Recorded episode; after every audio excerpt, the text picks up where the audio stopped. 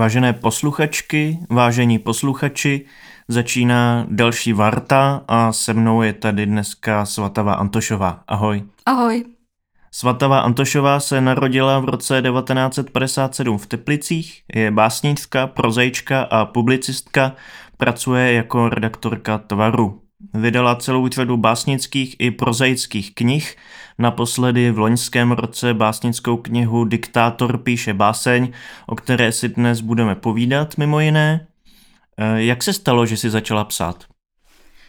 No, to se stalo takovým trošku zázrakem, protože já jsem nebo většina lidí začíná někde na škole s prvními pokusy, když se zamilujou a já jsem strašně dlouho poezii nesnášela, stejně jako jsem nesnášela vážnou hudbu.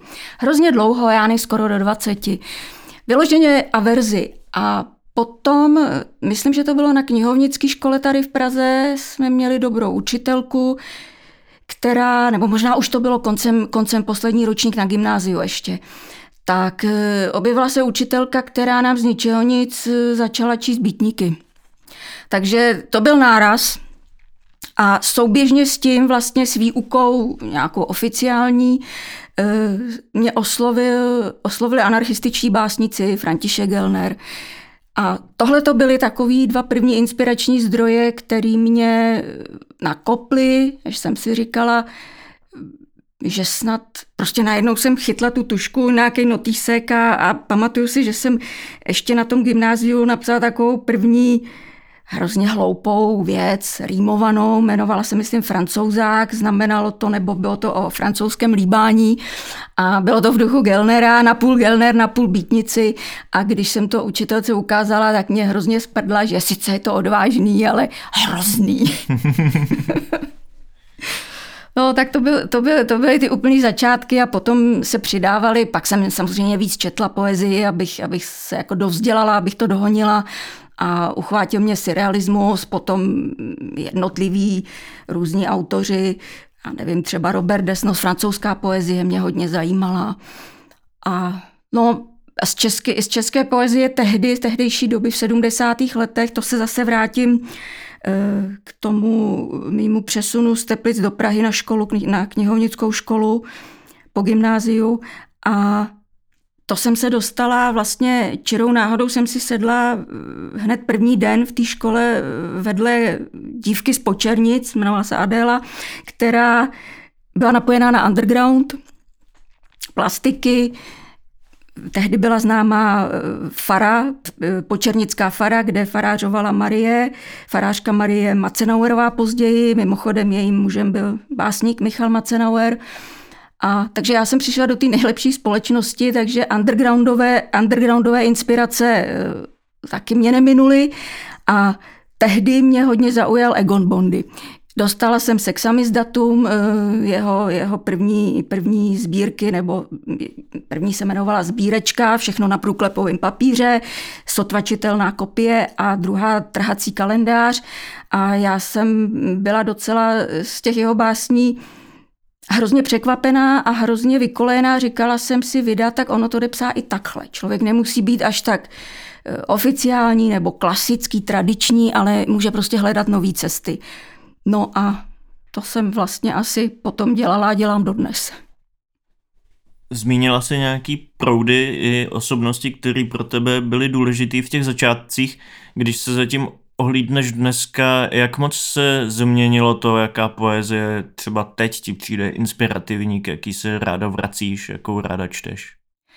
Eh, myslíš, k jaký se vracím ještě z tehdejší doby? Jako, jest, no, jestli no, mám myslím, ten myslím, pořád? Eh, myslím spíš, k, jaký se, k, k jakou třeba dneska opakovaně si ráda čteš ve srovnání s tím, jak to bylo předtím. A jestli z toho, co tě oslovovalo předtím, něco zůstalo, nebo třeba všechno zůstalo? Většina z toho, co mě oslovilo, tehdy zůstala. A netýká se to jen poezie, týká se to třeba i prózy. Četla jsem hodně Dostojevského, to pořád zůstává ve mně jako, jako obrovská síla, která, která mě naplňuje dodnes něčím. E, co se týče poezie, tak všechny ty, ty inspirační zdroje, co jsem jmenovala, jsou pro mě pořád cené a pořád je nějak oživuju. A strašně ráda nacházím od těchto autorů, který jsem jmenovala, nebo z té doby, který jsem četla, když se objeví ještě ně, něco, co třeba nevyšlo, co bylo někde zasutý, jako se mě teď nedávno dostal do ruky díky, díky práci ve tvaru a díky tomu, že často tahám z Honzy Šulce a z Torstu takový ty jejich poklady, co vždycky někde najdou, ještě v nějaký pozůstalosti, tak mě strašně nadchnul ten Havran od, od eh, Jana Zábrany, což je v podstatě background jenom na, na pozdější propracovanou báseň, ale i ten background je prostě tak nabitý, že, že postrádám, postrádám tenhle ten náboj, který, který měla generace zábrany a plus minus dopředu nebo zpátky, který měla, postrádám to u současné poezie. Někdy se o tobě mluví jako o představitelce queer poezie, respektive queer literatury. Co to pro tebe znamená? Identifikuješ se s tím? Znamená to pro tebe vůbec něco? Částečně určitě, částečně se s tím identifikuju, ale zároveň to beru jako určitou nálepku jenom, která, do který, když si mě někdo zasadí, tak mě potom pořád eh, nebo na mě pořád potom nazírá jedným a stále tím též způsobem. Jo, když, eh, když napíšu, já nevím, já jsem psala Eh, když jsem chtěla psát milostnou poezii, tak ta samozřejmě byla lesbická nebo queer, můžeme říct. Protože jakou jinou milostnou poezii já psát mohla, že jo. Ale ve chvíli, kdy kdy mě, já nevím, literární provoz zařadil pod pojem lesbická básnířka, tak ono se toho těžko zbavuje. Eh, a já jsem nikdy nebyla jenom lesbická autorka. Vždycky mě zajímaly jiný témata, psala jsem prostě o jiných věcech a vždycky mě trošku naštve, když slyším, jako třeba teď eh, v jedné recenzi, eh, myslím, to byl Petr Nať, který píše nebo psal pro literární noviny, když začne recenzi slovy, že tentokrát lesbická básnířka eh, opustila od svého hlavního tématu, jimž je lesbismus a napsala něco jiného. No tak to se vždycky jako začnu smát. A trošku se, jako začnu se smát, ale zároveň mě to trošku míchá, protože říkám, to je pořád nálepka, s kterou se já musím vyrovnávat a pořád musím jako dávat najevo, že nic proti nemůžu sama mít něco proti sobě a proti lesbické poezii, ale nepíšu jen lesbickou poezii. Takže myslíš si, že je v tom, že je v tom třeba i nějaká nevědomá nebo skrytá homofobie, protože prostě o heterosexuálních autorech a autorkách, kteří třeba píšou milostnou poezii, se nezdůrazňuje neustále, že to jsou autoři, kteří nějak jsou spojeni s tou svojí sexualitou.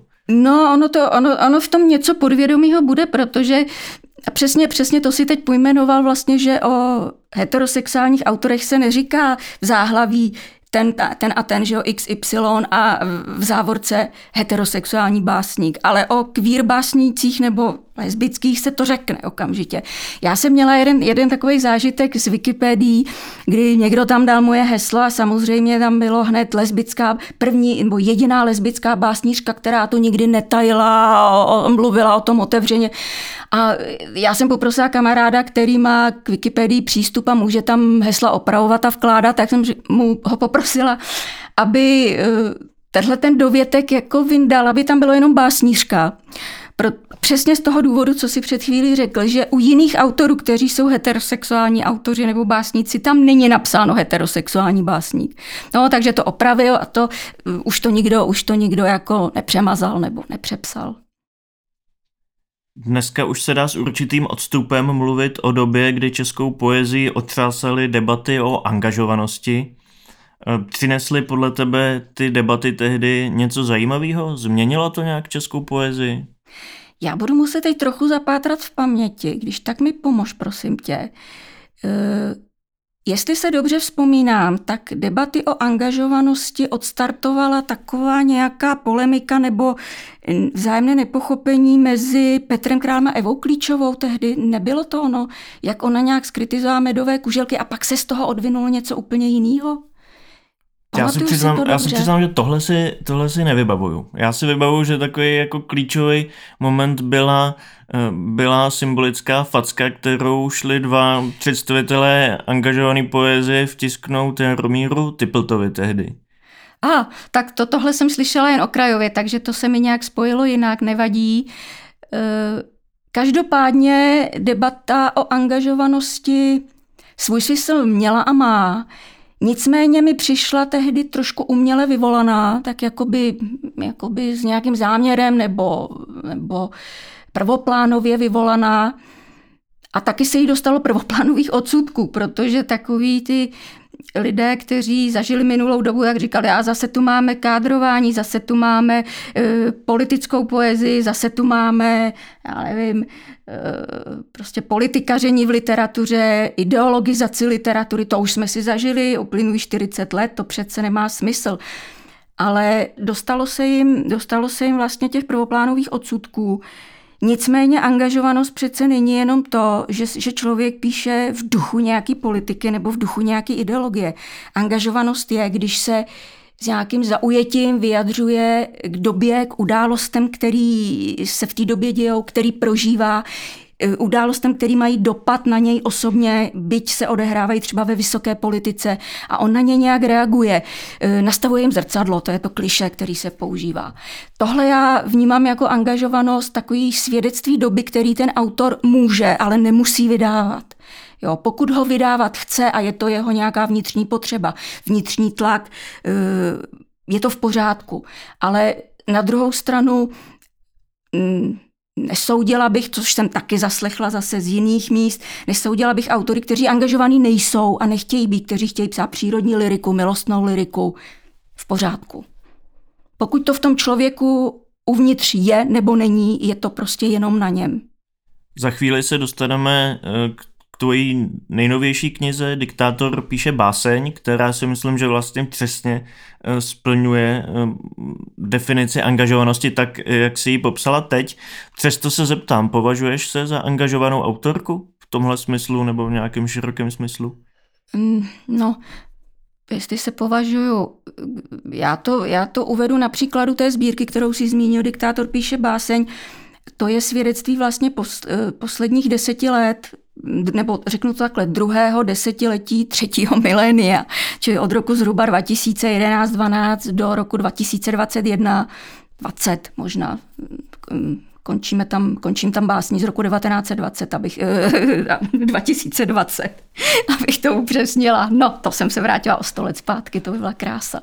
Nic, eh, takže pro mě je to svědectví doby a přesně se mi stalo to, o čem jsem před chvílí mluvila teoreticky, že jsem měla potřebu se vyjádřit k tomu, čím tady posledních deset let žijeme.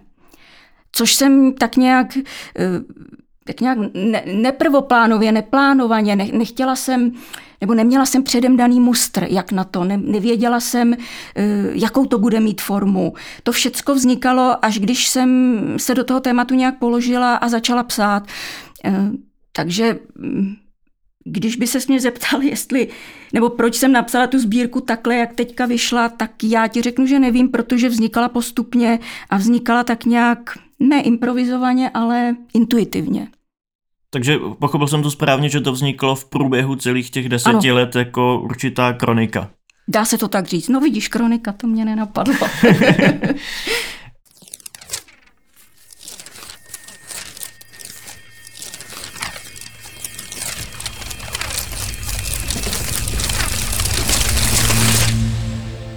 Nakladatelství Viriditas.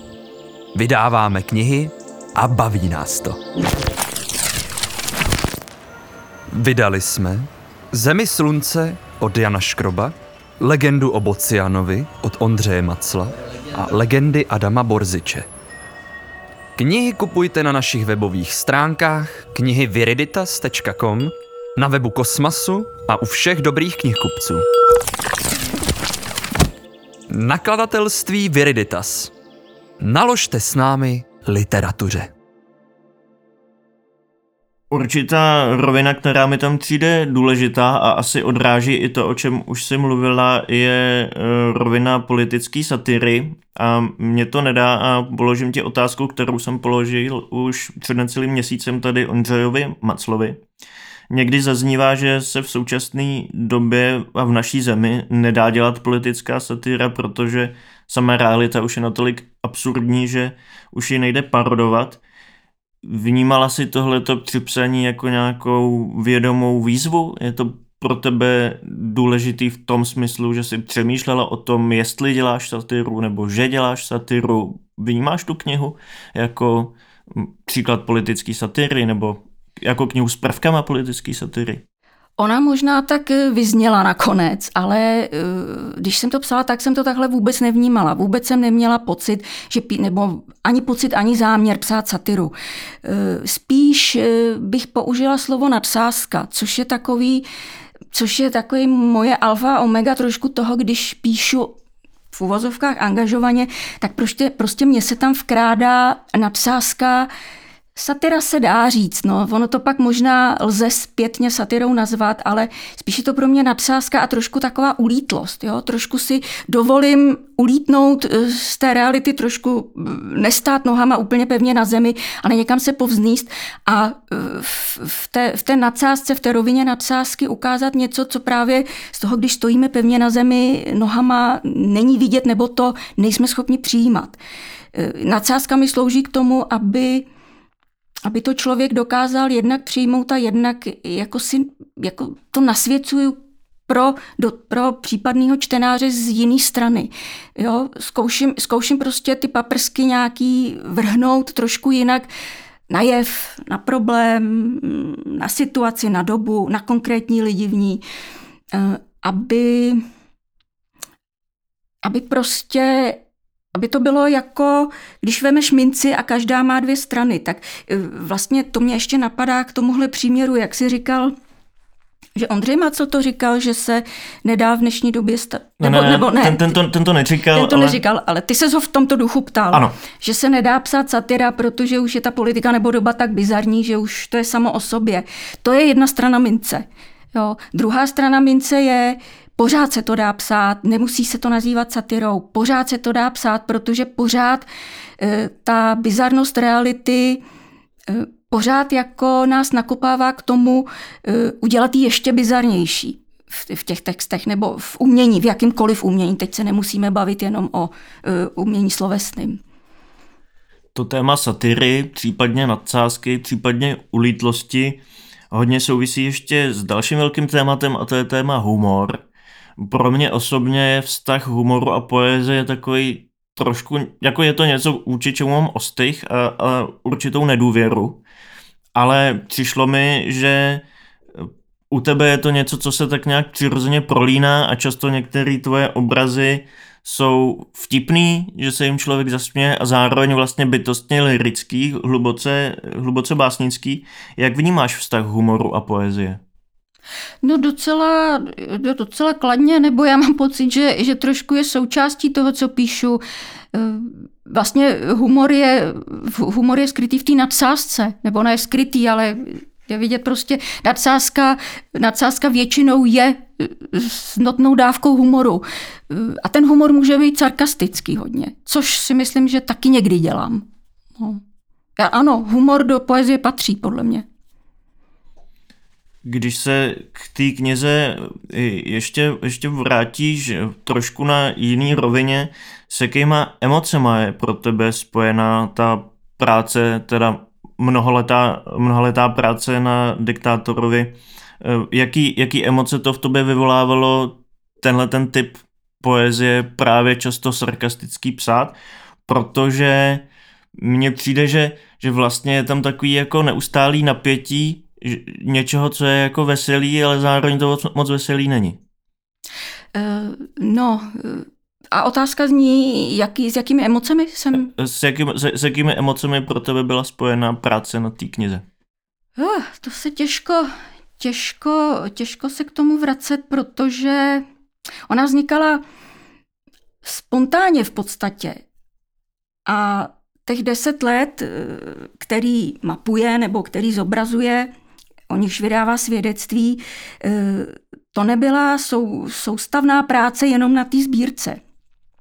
Já jsem, já to mám vždycky tak, že dělám, eh, mimochodem já jsem blíženec a my jsme vždycky v sobě tak nějak dva, jo. A já to mám, já to mám s tvorbou tak, že vždycky píšu paralelně souběžně eh, dvě úplně rozdílné věci.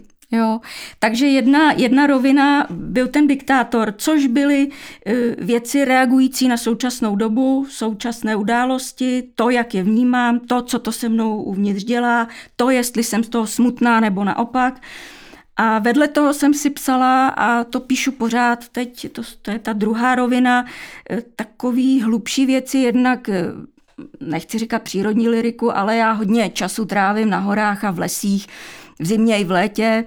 A jsem plná věmů eh, z přírody a ještě k tomu jsem se po spoustě let, kdy mi zemřeli rodiče, jsem byla schopná psát jako, jako takovou, jak bych to řekla, takové vyrovnání se s tím, jak, jsme, jak jsem já žila s rodiči, jak jsme jak jsme fungovali v rodině nebo nefungovali, eh, jaký jsme měli předky, eh, jak, jak se rodiče chovali třeba v různých životních situacích, tak teprve řadu let po jejich smrti jsem, se do, jsem dokázala tohle téma v sobě otevřít a začít se tomu věnovat.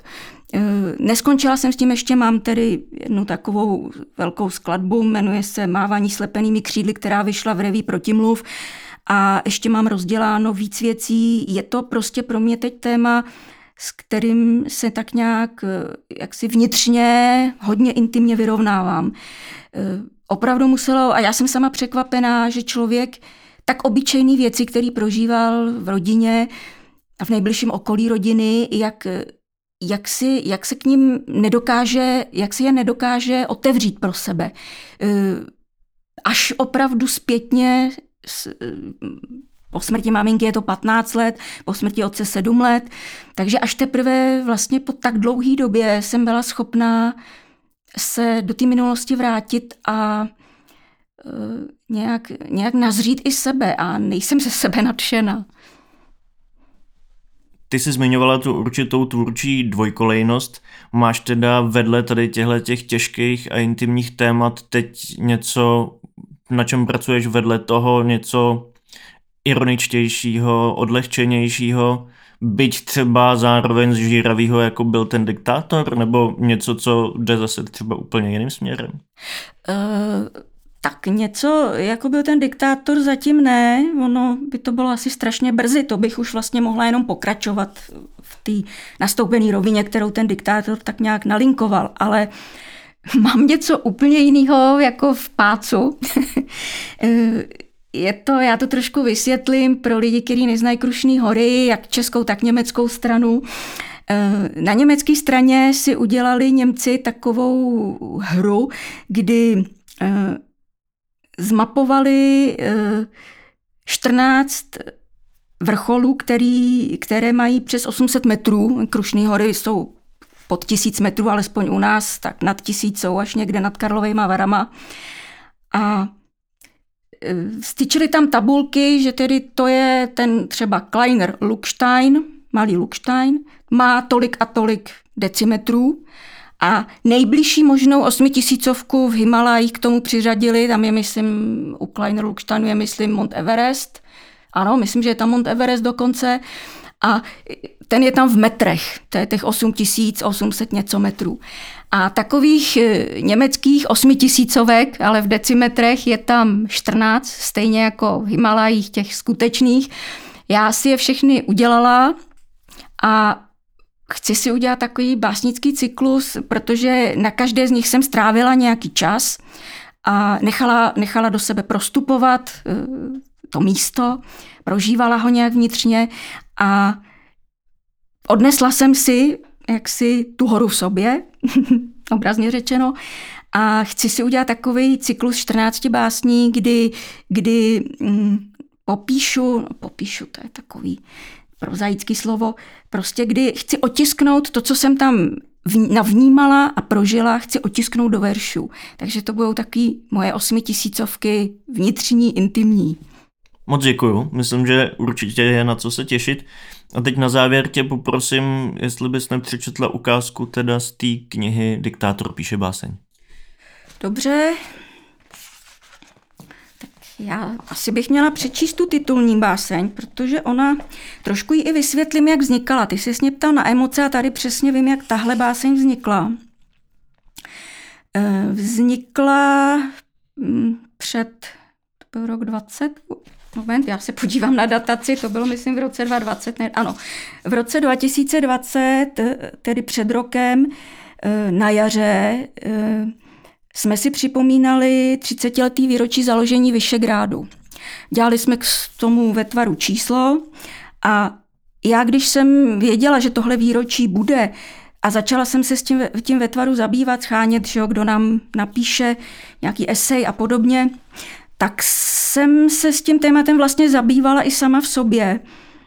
A pocítila jsem potřebu napsat si pro sebe eh, báseň, formou básně, tohleto výročí si připomenout, ale samozřejmě v metaforách a ne příliš eh, jasně, tak nějak formulovaný nebo argumentovaný.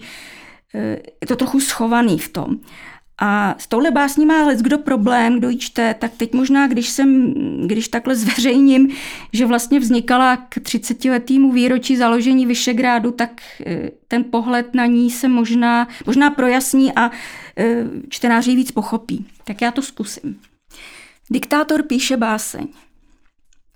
To jsem se takhle jednou vykláněl z okna polorozpadlý ubytovny s oprejskaným nápisem Střední Evropa – v jedné ruce čerstvě ubalenýho jointa, v druhý Parkinsonův třes a brindal si na starý pruhovaný pyžamo, který pamatovalo ještě Mnichov, stydnoucí kafe. Venku se pomalu probouzelo slunce a já v jeho paprscích zahlíd matně se blištět opotřebovaný brnění řeky. Hm, mohla to být papežská vysla. V jejich kalných mělčinách se modlily i zlatý rybky. Mohla to být vexlácká vltava. Svý kamenný mosty spojující čas s věčností směnila za chvilkový obejmutí výletního parníčku. A mohl to taky být Dunaj. Orientální skřípot jeho železných vrat strhával z alpských vrcholů zbytky lavin rakousko-uherského smutku. Vysla katolička, Vltava heretička, Dunaj konvertita k islámu. Už nevím. Vím jen, že to brnění bylo celý posetý kérka marzy a sekancema od těžkých mečů událostí, jak se tudy valili století za stoletím podobný hordám krásných, smyslných a neskrotných ženských. Ach, jak jsem je miloval! Jak jsem miloval ty jejich obrovský cecky nalitý válkama, rabováním a překreslováním hranic. Zadnice pohupující se v rytmu okupací a potlačených povstání boky nakypřený uleželým sádlem masových hrobů, stehna roztahovaný vítězným vřískotem vojenských pochodů do Aleluja. A ty jejich andělský pupíky s plamenometama uvnitř. Kdykoliv šli do zášlehu, měnili mý bezbožný dny v horoucí líbánky s Bohem.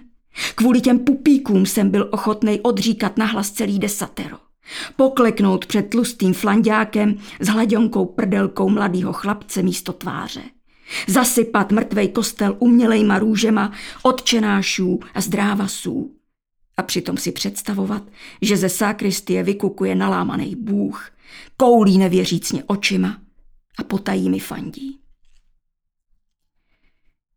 Jak jsem se tak vykláněl z jedinýho prknama nezatlučenýho okna tý zablešený nocležny, Zahlíd jsem obřeh zachycenou psí hlavu. Das Hundskap, říkali jsme jí za křižáckých dob. Bestarostně si jiskřila v raním slunci a ještě se z ní kouřilo. Ještě z ní čouhali dlouhý vousy bitev, který se zdáli být dávno vyhraný. Ale nebyli. Vodní ptáci je vyzobávali v domění, že je to klubko stříbrných úhořů. Ale nebylo. Bylo to jen klubko nestravitelných zbytků zapomenutý historie, po kterých se jim trhaly vnitřnosti a oni pak ze sebe vyráželi pronikavý, šílený skřeky. Zaslech jsem taky tesknou píseň vln, to nesnesitelný pleskání o vratký nástupní mola nových epoch. Míhali se tudy v bezuzdný promiskuitě, nemající obdoby. Oprobořený dřevěný schodišťátka, končící pod kyselým úsměvem hladiny, jako slepci zahánění do tmy. A do toho pach ryb a lodí rozdíral vzduch až do krve. Dala se do mě zima a vlhko mi zalejzalo pod žebra. Přehodil jsem si přes sebe župan prožranej molama politických procesů. Jiný jsem neměl. Na nohy si nazul kostkovaný pantofle sešlapaný s tvrdlejma patama majetkových konfiskací. Na hlavu navlík vlněnej čepec potrhanej salvama hromadných poprav, když v tom... V tom jsem ve špinavém skle okna zahlíd průsvitnou siluetu schrbenýho starce. Ověšený mřížema ponurejch věznic a cinkrlátkama z lidských koster úkosem mě pozoroval. Dělal jsem, že nic, že ho nevidím, že nevidím ani ten mrazivý raní mozol házet mi na parapet hladový holuby. Jejich zběsilý vrkání porcovalo můj absťákovej mozek jako kus syrovýho vepřovýho. A můj mozek z toho šešlal a dělal přemety, vyskakoval mi z hlavy ven a zase se do ní vracel, pokrad mu, zadem, skrz obnaženou míchu. A moje mícha ze mě zoufale trčela, jak nabalzamovaná hnáta faraona z pobořený pyramidy. Odšoural jsem se, celý roztřesený dovnitř. Dal si svou obvyklou lajnu. Trochu odsypal dotěrným holubům. Trochu ještě dotěrnější občanský válce. Snad mi konečně přestane strkat před oči ten svůj protivnej bordelovej vrkoč, říkal jsem si. A pak, pak jsem hodil na podlahu matraci pomočenou zástupama svržených režimů.